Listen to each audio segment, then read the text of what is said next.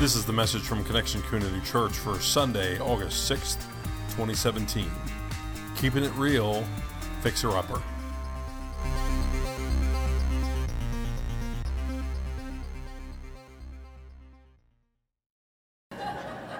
Good morning, Connection Church. My name is Carrie Jones, I'm Alan Jones. and we are two sinners who've been saved by the grace of our Lord and Savior Jesus Christ. Would you pray with me, please?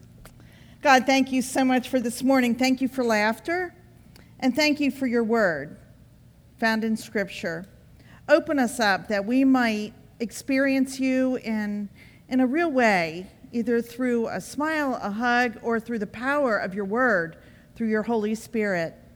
We ask this in the name of the Father, Son, and Holy Spirit. And everybody agreed and said, Amen.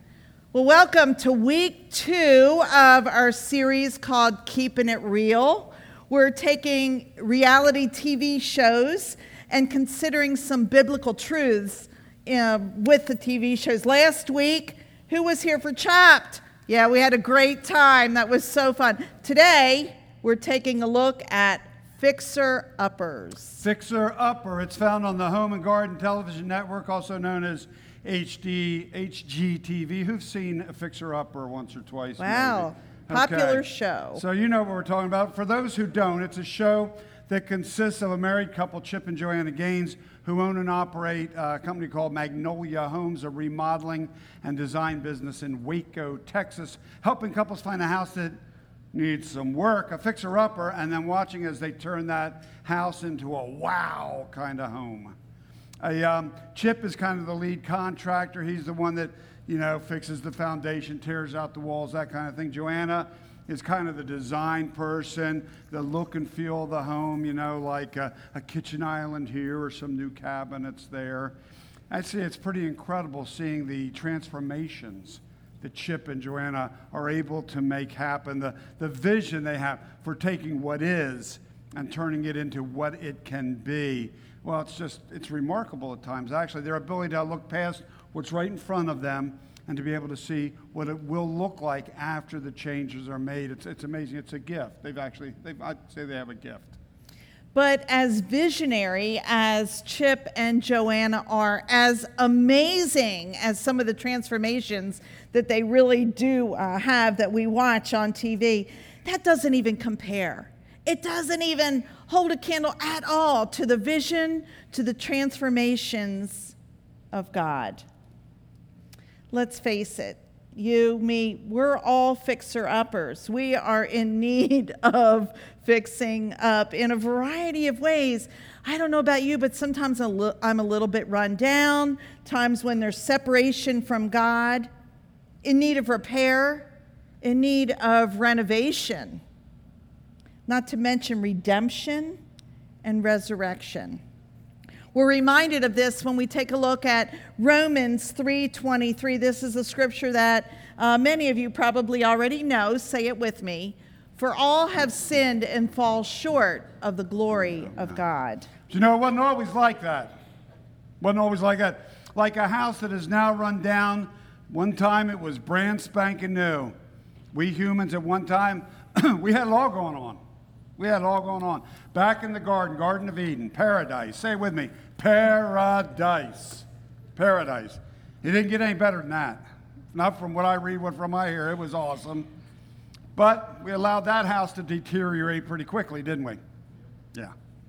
By not listening to God, by listening to the evil one, the one who wants to separate us from the God who wants to steal our joy, kill our dreams, destroy our lives.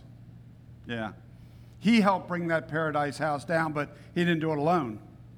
We listened, we acted, we turned away from God, and we've been doing that ever since. And we tried to hide. We were ashamed of the disobedience. We were ashamed of our newfound nakedness, of the vulnerability. We did try to hide. We do try to hide, don't we? But God would not let us hide. He didn't let Adam and Eve hide. He does not let us hide. He came searching, and He comes searching. Check this out in Genesis 3. Then the man and his wife heard the sound of the Lord as he was walking in the garden in the cool of the day. And they hid from the Lord God among the trees of the garden. But the Lord God called to the man, Where are you? He answered, I heard you in the garden, and I was afraid because I was naked, so I hid. And he, God, said, Who told you that you were naked? Have you eaten from the tree that I commanded you not to eat from? Hmm. Who told you that you were naked? It's a good question, isn't it? Who told you that? God asks. Told you that? It's the same question God asks us at times. Who told you that? When we hear a voice other than God in our head. Who told you that you were stupid? Who told you you're worthless? Who told you you'll never amount to anything? Who told you you're nothing? Who told you? Who told you that? Who told you that? Because it wasn't God. That's not how God rolls. That's not God's style. Because all God wants to do is tell you how much He loves you. No, the one that told you that is that other one. The one who wants to steal and kill and destroy. That's not how God rolls. God just wants to say, I love you. And so God showed his love. He showed his love to Adam and Eve, but not without first holding them accountable. He took the serpent that he he told the serpent that he would be cursed above all livestock, that he would crawl on his belly and eat from the dust. And for the woman, her pain in childbirth would greatly increase, and her desire for her husband would be great, and he would rule over her. To Adam, he said that there would be thorns and thistles to, that he would have to contend with, and by the sweat of his brow, he would now eat the plants from the fields until the day he returned to earth himself. From dust he was taken, to dust he will return. Well, God delivered on all those promises, didn't He? yeah. But then God showed His love for us by offering the first animal sacrifice. Sacrifice that first animal, took the skin and fashioned clothing for Adam and Eve to cover their nakedness, to cover their sin. It was the first of many, many, many animal sacrifices we read about in the Old Testament. Many, many, many sacrifices to cover the sin of the people. And these sacrifices continue to be made until God offered up the absolute, uh, ultimate sacrifice, showing his absolute love for us, sacrificing his one and only Son, Jesus the Christ. The ultimate sacrifice to pay the price that we couldn't pay for our sin, now and forever. That sacrifice allows you and me, we fixer uppers, to be made brand new in Christ in a, in a most miraculous way. We said that Chip and Joanna, they have this gift for being able to look at a house and see what could be, to see what transformation could take place, to see the after while they're looking at the before. But as I said a moment ago, Chip and Joanna have nothing on God. God doesn't look at a house, God looks at you. God looks at me. And God sees in our hearts, in our souls. God knows what's there. He knows the potential, what we can be when God first thought of us, when we first came into this world. Mm. Reminded here of a story from the Old Testament, uh, uh, from the book of 1 Samuel.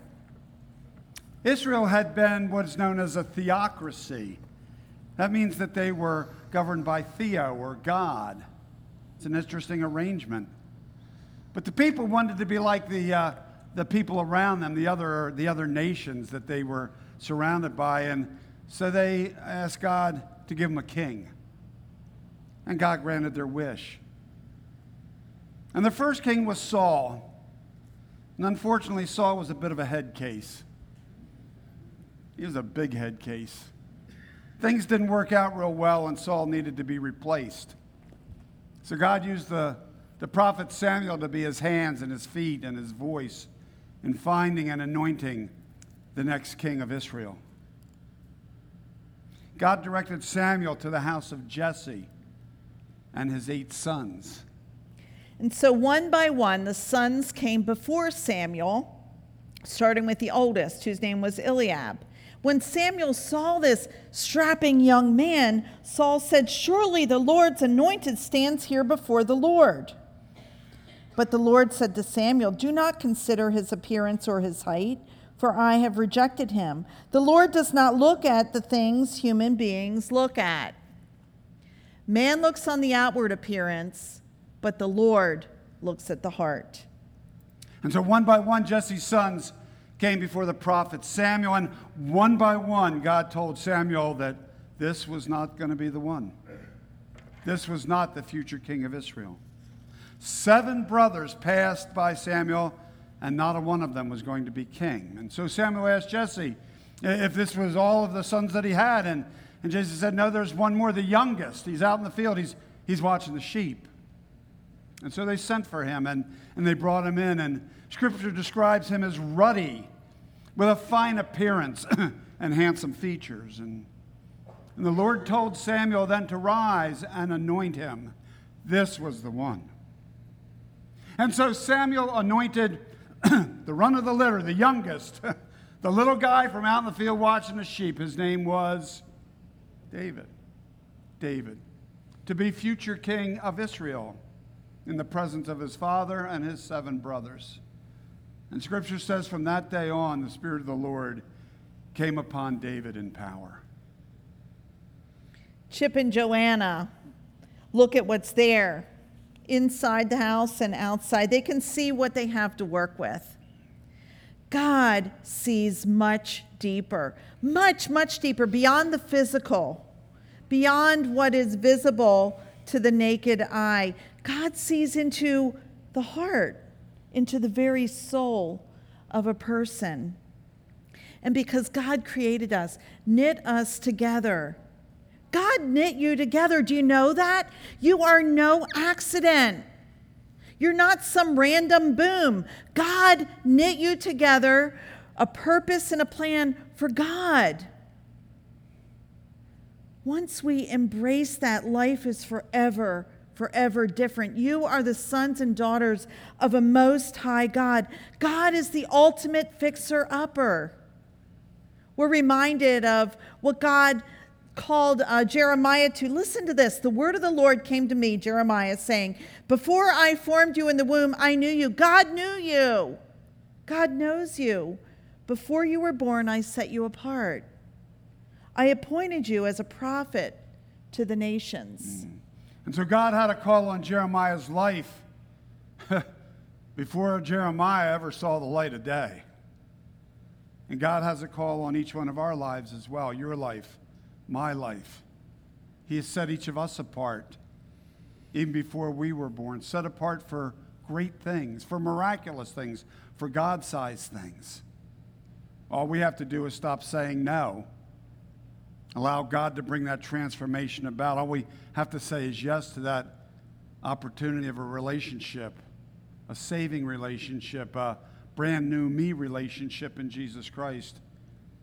A relationship where we know that we're sinners in need of a Savior, and Christ and Christ alone is the one who can save us from the sin that we talked about earlier.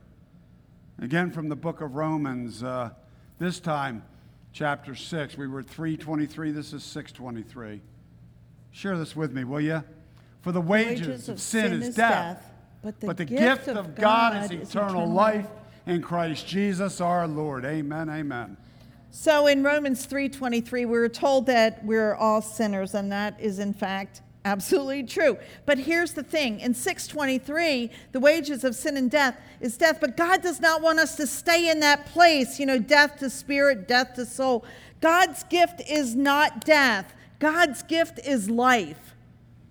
Eternal life through Jesus Christ. That's a gift to embrace. We don't have to stay in that place that's lifeless, that's dark, that's ugly, but live into the place, the space that God wants, that righteousness, that is given to us through the relationship of Jesus Christ, through Jesus Christ.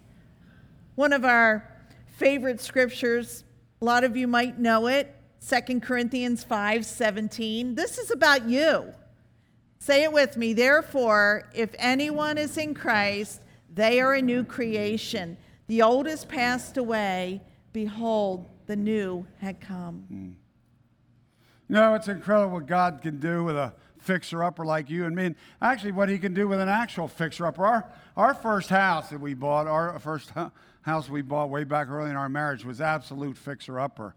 I mean, we bought that house for like 22,000 bucks back in 78, 9, something like that. Anyway, this is a house.